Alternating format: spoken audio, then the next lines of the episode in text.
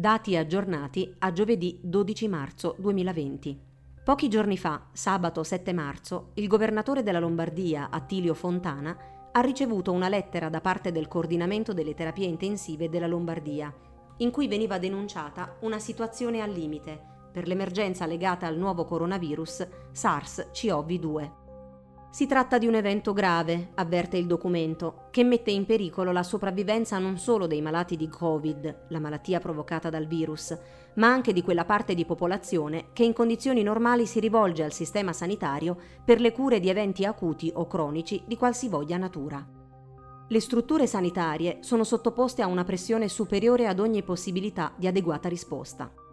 Nonostante l'enorme impegno di tutto il personale sanitario e il dispiegamento di tutti gli strumenti disponibili, una corretta gestione del fenomeno è ormai impossibile. L'intera rete delle terapie intensive è stata ristrutturata, si legge ancora, creando strutture dedicate, nelle quali, completamente bardati per difendersi dall'infezione, si lavora con grande fatica per assistere malati gravi e gravissimi, la cui vita dipende da apparecchiature tecnologicamente complesse, disponibili purtroppo in numero limitato. Già pochi giorni dopo la notizia del primo caso di contagio locale in Italia, tra giovedì 20 febbraio e venerdì 21, le prime analisi dell'andamento della crescita della diffusione dell'infezione avevano segnalato la pressione che sarebbe arrivata sul sistema sanitario italiano ed in particolare sulle terapie intensive, cioè quel reparto dell'ospedale riservato a persone in condizioni di salute estremamente precarie, in cui una delle funzioni vitali è attualmente insufficiente al mantenimento della vita. Ai primi di marzo, Enzo Marinari del Dipartimento di Fisica della Sapienza di Roma ed Enrico Bucci della Temple University di Filadelfia, in un approfondimento pubblicato su cattiviscienziati.com, Scrivevano ad esempio che in base a indicatori statistici il numero di posti letto richiesti in terapia intensiva sarebbe cresciuto rapidissimamente nella prima settimana di marzo, configurando una situazione di ovvia crisi per le strutture sanitarie del territorio. A riprova della forte criticità che stanno vivendo ad oggi i reparti di terapia intensiva nelle zone di massimo contagio nel nord Italia, lo stesso giorno della pubblicazione della lettera del coordinamento delle terapie intensive in Lombardia, la Società Italiana di Anestesia, Analgesia, Rianimazione e Terapia Intensiva, SIARTI, ha diffuso un documento intitolato Raccomandazioni di etica clinica per l'ammissione a trattamenti intensivi e per la loro sospensione, in condizioni eccezionali di squilibrio tra necessità e risorse disponibili con lo scopo di fornire un supporto agli anestesisti rianimatori attualmente impegnati a gestire in prima linea una maxi emergenza che non ha precedenti per caratteristiche e proporzioni. La SIA Arti spiega che in una situazione così complessa ogni medico può trovarsi a dover prendere in breve tempo decisioni laceranti da un punto di vista etico oltre che clinico. Quali pazienti sottoporre a trattamenti intensivi quando le risorse non sono sufficienti per tutti i pazienti che arrivano non tutti con le stesse chance di ripresa, leggasi, posti con speciali caratteristiche, disponibili in aree che non possono essere ampliate in breve tempo, al netto che il loro numero possa essere al momento supportato da sale operatorie convertite, bloccando l'attività chirurgica. Per questo, nel report della Società Italiana di Anestesia, Analgesia, Rianimazione e Terapia Intensiva, è privilegiata la maggior speranza di vita – questo comporta di non dover necessariamente seguire un criterio di accesso alle cure intensive di tipo first come, first served. Abbiamo voluto, nelle raccomandazioni, sottolineare che l'applicazione di criteri di razionamento è giustificabile soltanto dopo che da parte di tutti i soggetti coinvolti sono stati compiuti tutti gli sforzi possibili per aumentare la disponibilità di risorse erogabili, nella fattispecie posti letto di cure intensive, e dopo che è stata valutata ogni possibilità di trasferimento dei pazienti verso centri di cura con maggiore disponibilità di risorse.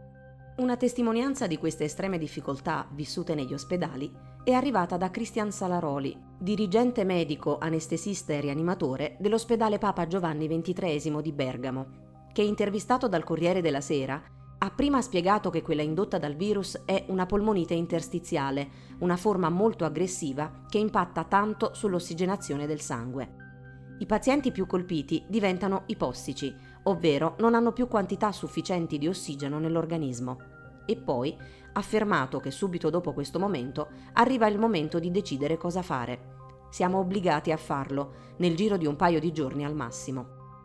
La ventilazione non invasiva è solo una fase di passaggio. Siccome purtroppo c'è sproporzione tra le risorse ospedaliere, i posti letto in terapia intensiva e gli ammalati critici, non tutti vengono intubati.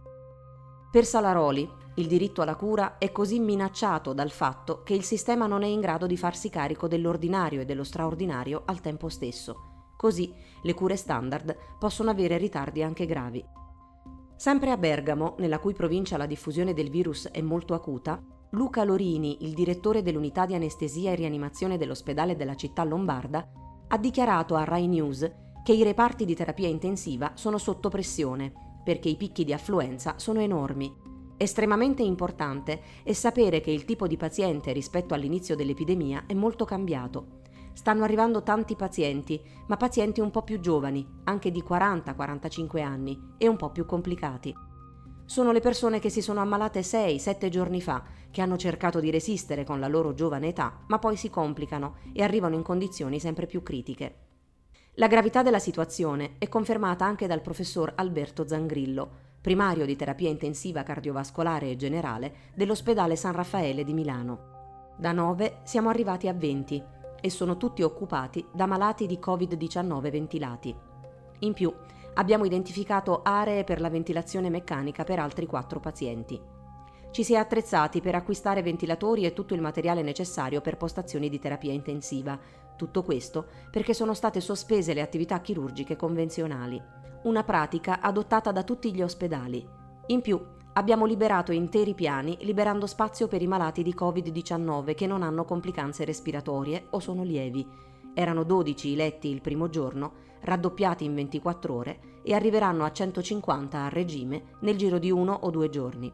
L'assessore al welfare della regione Lombardia, Giulio Gallera, ha tenuto a precisare che tutto questo non significa che negli ospedali della regione ci sia una selezione su chi debba essere salvato e chi no, magari su parametri anagrafici. Abbiamo molti ospedali che vivono una grandissima pressione, dopodiché abbiamo un sistema che sta reggendo e li sta aiutando. Può essere che negli ospedali non ci siano posti a disposizione, ma lì interviene il sistema regionale. Per contrastare queste forti criticità, la Regione Lombardia ha annunciato diverse contromisure. La creazione di 223 posti in più in terapia intensiva, superando la quota di 900 posti in totale, tra vari presidi ospedalieri pubblici e privati accreditati. Posti letto che si aprono perché, come dicevo, si è bloccata l'attività delle sale operatorie. Quindi recuperiamo spazi. Ogni sala operatoria può contenere tre posti letto di terapia intensiva, perché riconvertiamo alcuni reparti, alcune parti degli ospedali e attraverso la collocazione di un dispositivo mobile che consente di aiutare e di assistere la respirazione, un respiratore mobile, riusciamo a trasformarlo in un letto di terapia intensiva e quindi a dare una risposta ancora più concreta ed efficace. Ma ci sono anche altre esigenze da seguire. Accanto a questo stiamo ampliando i posti trasformando le medicine generali o anche la medicina d'urgenza in reparti di pneumologia, proprio per gestire al meglio i pazienti critici che non necessitano di una terapia intensiva. E stiamo aumentando anche i posti di subintensiva, cioè per quei pazienti che non hanno ancora bisogno di un tubo, dell'inserimento di un tubo per poter respirare, che gli getti nei polmoni l'ossigeno, ma che hanno invece bisogno comunque di una ventilazione, di una respirazione assistita.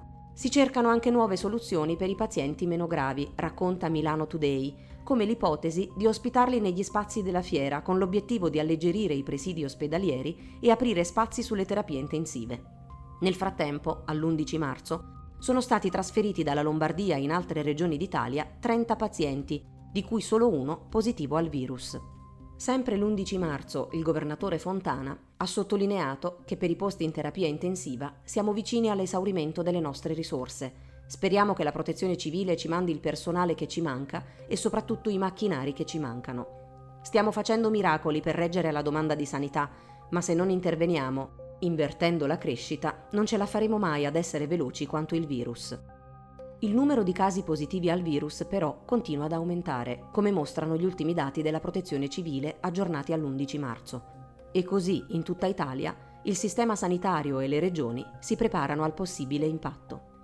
Come racconta Michela Finizio su 24 secondo i dati del Ministero della Salute aggiornati al 2018, quindi non tenendo in considerazione quelli aggiunti negli ultimi giorni in diverse regioni, In tutta Italia i posti letto nei reparti di terapia intensiva sono complessivamente 5.293, inclusi gli ospedali a gestione diretta, le aziende ospedaliere, i policlinici universitari, gli IRCSS pubblici e privati e le case di cura accreditate.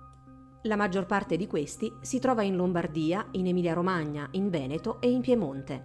Ma, specifica la giornalista, le risorse intensive potenziali sono molte di più bisogna considerare che risorse di terapie intensive possono essere recuperate da altri servizi, oppure, ad esempio, che possono essere allestiti reparti di pneumologia dedicati. Attualmente nel nostro paese con Covid-19 sono ricoverate 1028 persone nei reparti di terapia intensiva, cioè il 9,7% su casi positivi da nuovo coronavirus SARS-CoV-2 e l'8,2% di quelli totali.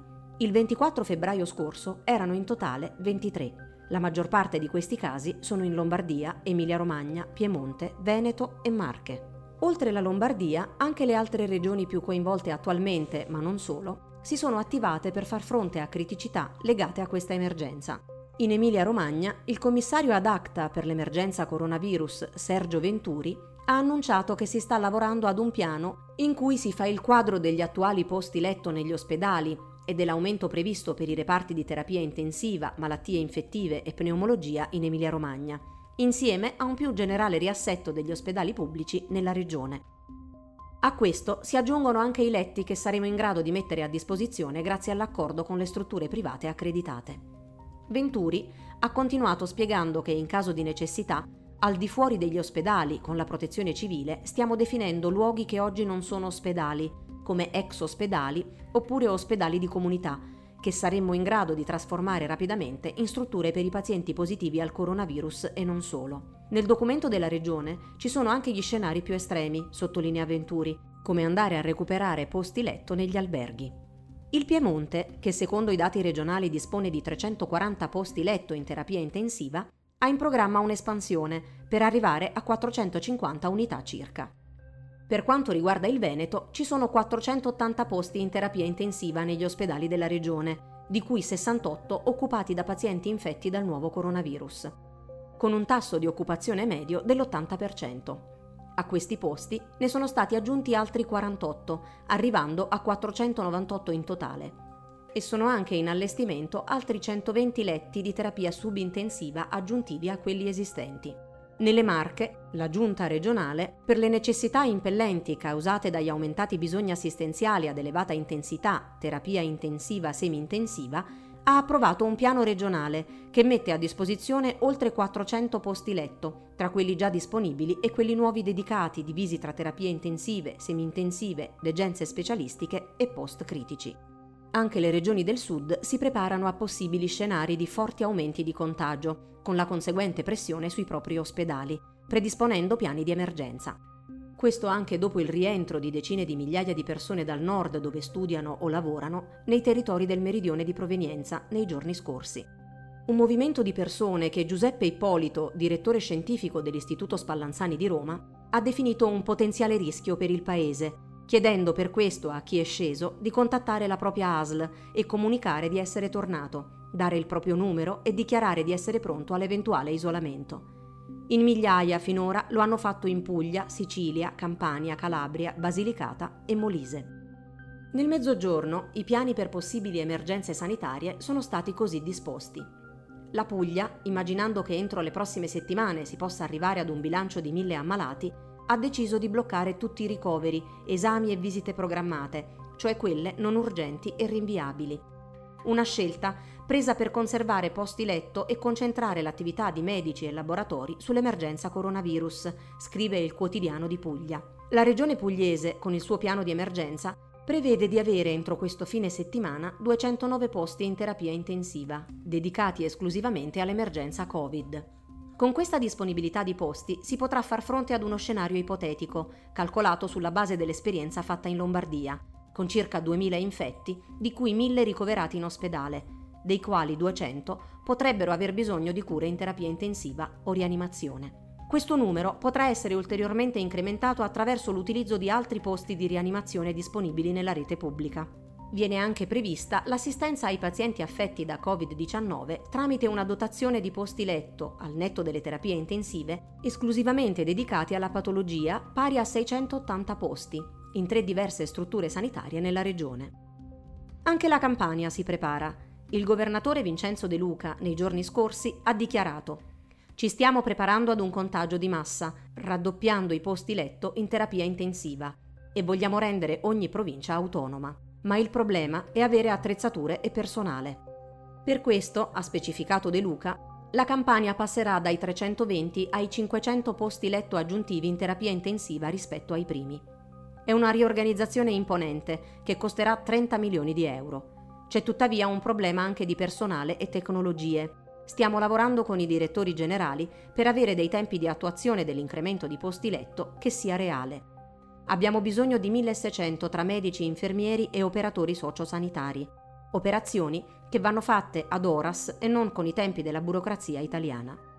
In Calabria, dove la diffusione del virus potrebbe più che altrove avere ripercussioni disastrose su un sistema già collassato, sul quale pesano dieci anni di tagli e commissariamenti e un decreto che di fatto ha aggravato ulteriormente la sanità, il distretto Esaro Pollino della ASP di Cosenza sta reclutando personale infermieristico disponibile a eseguire a domicilio il test per il coronavirus, racconta Donata Marrazzo su Il Sole 24 Ore. Lunedì 9 marzo, a inizio settimana, la governatrice Iole Santelli aveva denunciato la difficoltà del sistema sanitario territoriale ad affrontare l'arrivo di un'epidemia. Basti pensare che i posti in terapia intensiva sono circa 150 e sono quasi tutti già impegnati da pazienti ordinari. Tre giorni dopo è stato approvato un piano di emergenza che prevede l'attivazione di 400 posti letto di terapia intensiva e subintensiva per le aree nord, centro e sud della regione. Per il piano relativo alle quarantene, oltre alle strutture di proprietà regionale, sono stati individuati con l'Agenzia dei beni confiscati strutture idonee sull'intero territorio regionale, oltre che strutture dell'esercito. Il piano prevede anche il reclutamento di 300 medici specializzati e specializzandi e l'assunzione a tempo determinato di 270 infermieri e 200 operatori sociosanitari. Aumenti di posti in terapia intensiva, circa 110, e posti letto, assunzioni di medici e personale sanitario è quanto prevede anche il piano della Regione Sicilia. Noi avremo bisogno di almeno altri 200 posti di terapia intensiva, ha dichiarato il governatore siciliano Nello Musumeci, Oggi, a pieno regime, ne disponiamo di 411. Abbiamo già individuato gli spazi fisici dove allestire i posti letto e abbiamo richiesto i macchinari necessari. Misure di emergenza sono state predisposte anche in Sardegna, dove è prevista l'organizzazione di tre unità Covid-19 negli ospedali Santissima Trinità di Cagliari, San Francesco di Nuoro e AOU di Sassari, e l'aumento dei posti in terapia intensiva dagli attuali 120 a 180 ma anche di infettivologia e pneumologia e si stanno studiando e preparando in Abruzzo e in Molise. Richieste di aumentare posti letto di terapia intensiva e il numero di operatori e dispositivi protettivi individuali per affrontare l'emergenza sono state avanzate in Basilicata. A questo scopo sono partite anche diverse raccolte fondi. Ad oggi, così, l'obiettivo comune è quello di intervenire contro la diffusione del contagio con misure di distanziamento sociale per ridurre anche l'aumento di persone che hanno bisogno di essere ricoverate in terapia intensiva e il conseguente impatto estremamente negativo sul sistema sanitario italiano. D'altronde, come ha ricordato il professor Massimo Galli, primario infettivologo dell'ospedale Sacco di Milano, nessun sistema sanitario avanzato può essere predisposto per ricoverare tanti pazienti critici tutti assieme e per di più in regime di isolamento. Proprio su questo aspetto, il giornalista ed esperto di analisi di dati Davide Mancino ha spiegato che dal 24 febbraio al 5 marzo la crescita dei pazienti ricoverati in terapia intensiva è stata in media poco superiore al 30% al giorno. Si tratta al momento di un andamento esponenziale che non sappiamo per quanto ancora proseguirà, anche se speriamo rallenti dopo le misure di contenimento prese negli ultimi tempi. Se però questo numero non diminuirà, si potrà avere a breve termine un'esplosione di malati, che in poco tempo potrebbe superare la capacità teorica dei posti letto di accoglierli, persino nell'ipotesi di dedicare ai malati di coronavirus tutti i posti esistenti. Ma, continua Mancino, scenari meno negativi potrebbero esserci anche con curve di crescita meno ripide. Per esempio, con un tasso di aumento medio dei ricoverati in terapia intensiva al 20% in due settimane, arriveremmo un filo sotto la capacità massima di tutti i posti oggi disponibili, il che comunque creerebbe grossi problemi nella difficoltà di curare contemporaneamente sia i casi nuovi che quelli di altro tipo. Infine, una pressione significativa sulla capacità del sistema sanitario di trattare i malati potrebbe esserci persino nel caso in cui il tasso di crescita medio cali al 10% nelle prossime due settimane, anche se, naturalmente, in questo caso, il numero di persone da curare sarebbe ben minore. Quali sono le misure prese dal governo finora? Lo scorso 9 marzo è stato pubblicato un decreto legge DL numero 14 del 9 marzo 2020 con il quale si prevede il potenziamento del Servizio Sanitario Nazionale mediante nuove assunzioni nel comparto sanitario per far fronte alle esigenze straordinarie e urgenti per la diffusione di Covid-19, garantire livelli essenziali di assistenza e assicurare l'incremento dei posti letto per la terapia intensiva e subintensiva. In particolare il decreto legge prevede quattro tipologie di intervento. Punto 1. Misure straordinarie per l'assunzione di specializzandi e il conferimento di incarichi di lavoro autonomo al personale per sei mesi, prorogabili fino alla durante dell'emergenza entro la fine del 2020. Oltre agli specializzandi, la misura riguarda anche laureati in medicina e chirurgia abilitati all'esercizio della professione medica e iscritti agli ordini professionali e il personale medico e infermieristico in pensione. Punto 2. Conferimento di incarichi individuali a tempo determinato al personale sanitario e ai medici, nel caso in cui non sia possibile ricorrere al personale in servizio o agli idonei collocati nelle graduatorie concorsuali. Punto 3. Reclutamento di medici di medicina generale e pediatri. Punto 4. Incremento delle ore di specialistica ambulatoriale. Il decreto legge prevede anche l'istituzione di un'unità speciale ogni 50.000 abitanti, che segue gli ammalati di Covid-19 che non necessitano di ricovero ospedaliero. L'assistenza a persone e alunni disabili, misure di semplificazione per l'acquisto di dispositivi medici e incentivi per la loro produzione. L'11 marzo, con una gara d'appalto lampo, la società del Ministero del Tesoro per l'acquisto centralizzato di beni e servizi, CONSIP, in coordinamento con il Dipartimento della Protezione Civile, ha determinato la dotazione di 1100 nuovi posti letto entro i prossimi 15 giorni nei reparti di terapia intensiva e subintensiva degli ospedali italiani.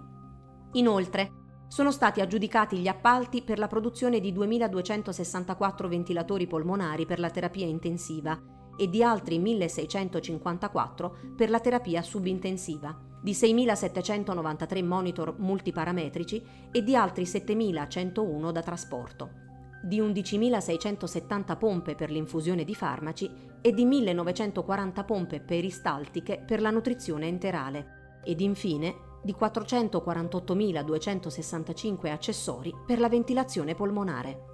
I primi 119 ventilatori saranno consegnati nel giro di tre giorni, altri 200 tra 4 e 7 giorni, 886 tra gli 8 e i 15 giorni. Gli altri 2713 ventilatori che consentiranno l'allestimento di altrettanti posti letto saranno distribuiti tra 16 e 45 giorni. Una seconda procedura negoziata d'urgenza, riporta ANSA, ha riguardato la gara per la produzione di oltre 170 milioni di dispositivi di protezione individuale, guanti, mascherine, tute, camici e più di 1100 apparecchiature elettromedicali, come aspiratori, ecografi, elettrocardiografi, per un valore totale di circa 258 milioni di euro. Sempre l'11 marzo, nel corso della conferenza stampa in cui il Presidente del Consiglio Giuseppe Conte ha annunciato lo stanziamento di 25 miliardi di euro per far fronte agli impatti su economia e lavoro della drastica strategia di contenimento del nuovo coronavirus da parte del governo, il ministro dell'economia Roberto Gualtieri ha affermato che il governo sta lavorando ad un nuovo decreto che prevederà uno stanziamento di 12 miliardi che serviranno per dare pieno sostegno al sistema nazionale sanitario, alla protezione civile e al lavoro. L'obiettivo prioritario, ha spiegato Gualtieri, è quello di potenziare la risposta del servizio sanitario. I provvedimenti di questi giorni seguono altre misure adottate dal governo. Il primo marzo il Ministero della Salute, con la circolare numero 2627, ha fornito indicazioni per l'incremento delle disponibilità di posti letto per i reparti di terapia intensiva, più 50%, malattie infettive tropicali, più 100%, e pneumologia, più 100%. La circolare stabiliva inoltre i criteri di redistribuzione del personale sanitario all'interno delle strutture ospedaliere, attraverso attività di formazione qualificata a cura dell'Istituto Superiore di Sanità, rivolta a medici e infermieri da destinare ai reparti di terapia intensiva e subintensiva.